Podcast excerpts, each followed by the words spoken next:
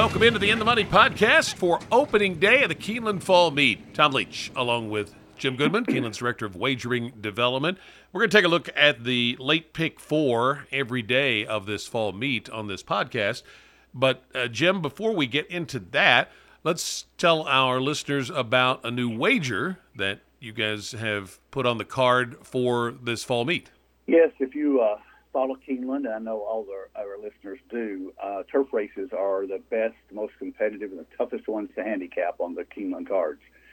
So we decided to make it really tough on you and put together a Keeneland Turf Pick 3 each day, which will be the last three turf races. Sometimes we card as many as four. It happens to be on the Friday card, the second, seventh, and tenth races, the only three turf races in the card. And they all have full fields. It's a $3 minimum wager with no carryover provision, uh, 15% takeout, and you must bet at least a $3 base wager. You can bet more than that, obviously, but you have to do at least $3. And um, it's going to be interesting to see. It's, it's three races that people normally can't tie together in a pick three, since pick threes are always consecutive. We made it three dollars because uh, a lot of players complain about uh, payoffs being diluted with a 50 cent um, minimum. So we're going to try this. Uh, it's, a, it's a new uh, idea. If you want to keep playing the pick threes at 50 cents, that's fine. But this is something that I think it's going to pay great. Uh, I think it's going to. Uh, the average payoff should be well over five hundred dollars for three dollars, and it could be over a thousand dollars for three dollars. It's just those races are so competitive on the weekends, especially.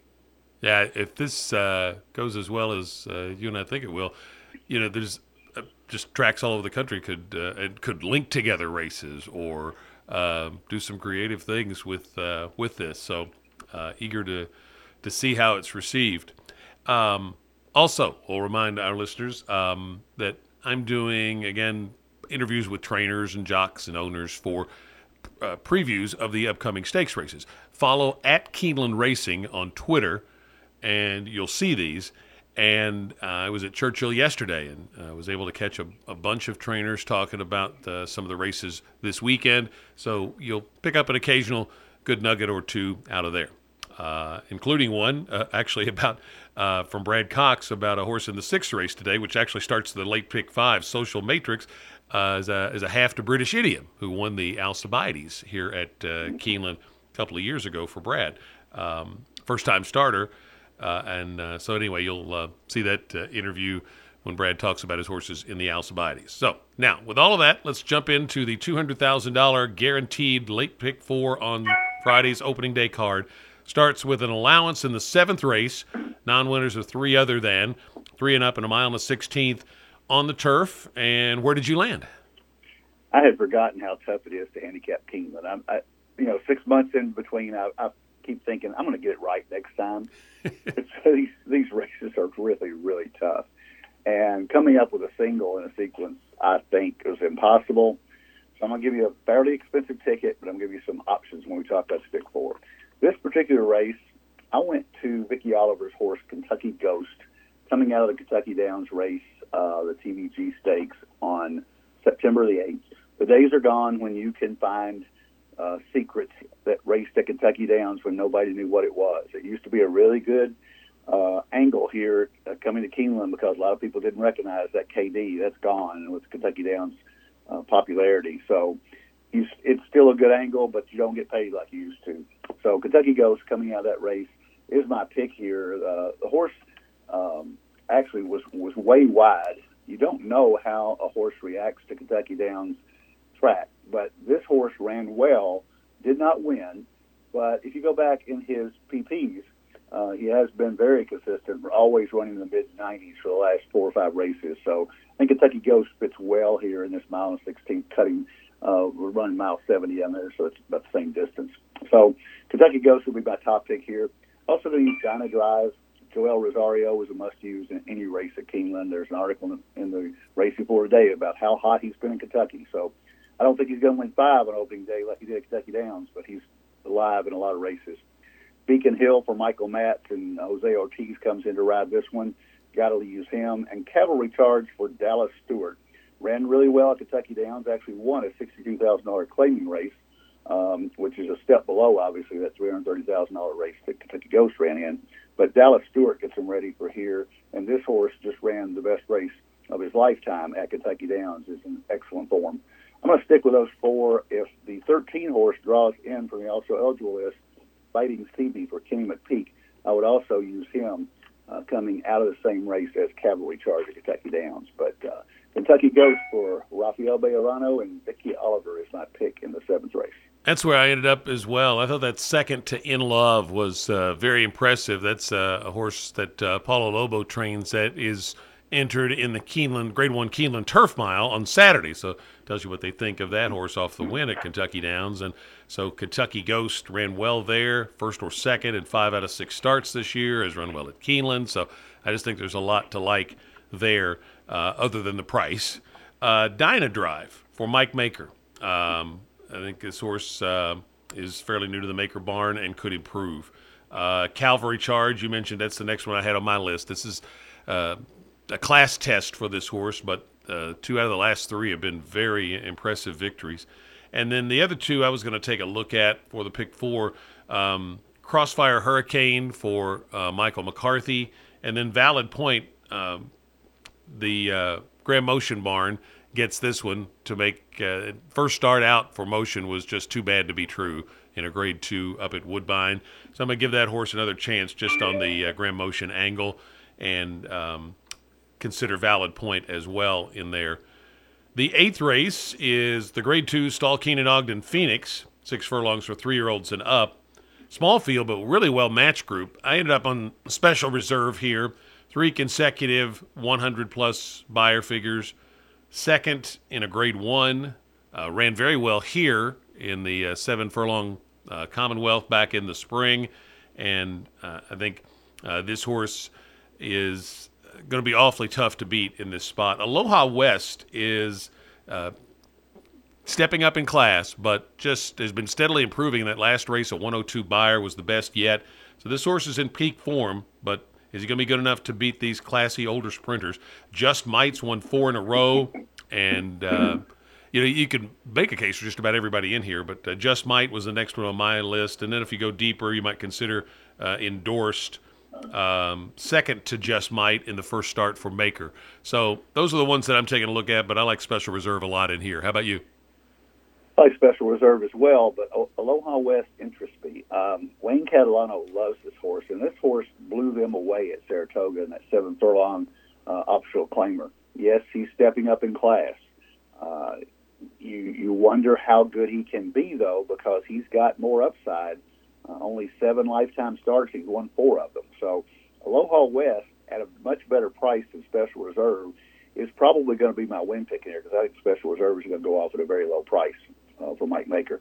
You got to use Special Reserve, obviously. The horse, horses you mentioned, uh, I think Just Might and uh, Endorsed are a cut below these, but I think Sir Alfred James might surprise some people too. That race at Churchill was the best race he's ever run by far he ran a 108 six furlongs at Churchill. Now he got an easy lead. Probably won't get that against this bunch, but he still is could be the controlling speed if Special Reserve doesn't beat him to the punch. So uh, Sir Alfred James is my long shot special here. Got to stick with those three when we get the pick four. Aloha West in a slight upset over Special Reserve. Ninth race is the Grade One Darley Alcibiades for two-year-old fillies going a mile and a sixteenth, and uh, We'll certainly, I would think, see the winner and maybe others heading out to Del Mar for the Breeders' Cup. Um, Jim, who do you like here in a full field? Well, I say it's a full field. Actually, uh, probably uh, Diamond Wow is going to scratch. I talked to the assistant trainer, Andy Biancone, and Cone and they don't like that outside post position, so they're going to run her most likely in the Jessamine next week. But close to a full field. Who do you like? Yeah, it's always a, a crapshoot with these two-year-old fillies coming out of either one or two lifetime races. Um, yeah, it, it's a tough one here. Two horses that I that I wound up narrowing down to uh, Penny Saver for Kenny McPeek. And if you go back and watch her maiden special weight win at Churchill uh, at a mile and sixteenth, perfect prep for this. She just was incredible and uh, drew off easily. Went off at three to five, won by nine and a half. And uh, McPeek with two-year-old fillies, you have got to use them at Keeneland. So Penny Saver is my top pick here. Juju's Map for Brad Cox. Um, it's interesting, and, and, there's some comments made on Twitter last night about the uh, DRF comment here easily statuesque stretch. And they were wondering how you ride a horse and be statuesque. But Florent Geroux never asked this filly at Ellis Park, and she won by five and three quarters. He never moved. And Juju's map obviously has a lot of upside for Brad Cox. Brad's other horse is Monterey, and Rosario takes that one. Not a bad second choice for your uh, for your stable. So that horse on Alpha Maiden win at Ellis, we've got to use her. And the other one I'm going to use in here is Sequist, uh, basically because Nyquist, uh, her sire, loved this racetrack and won the Breeders' Cup here. Uh, they tried her off a maiden special weight win at Colonial. They jumped her up into the Grade One spinaway, and she got out to a bad start. She brushed the gate, never was really in the race, but that tells me that they really liked what she did at Colonial, and so I think she could move up here. And uh, like I said, her daddy loved this racetrack, so there's a good chance that she will as well. So that's as far as I'm going in here. Dream List comes out of spinaway as well. She didn't run that great. She got beat by 12 lengths. Um, the others would have to really step up. I, I like Diamond Wow, and I'm sorry that uh, drew that outside post. I think she would have fit very well in here.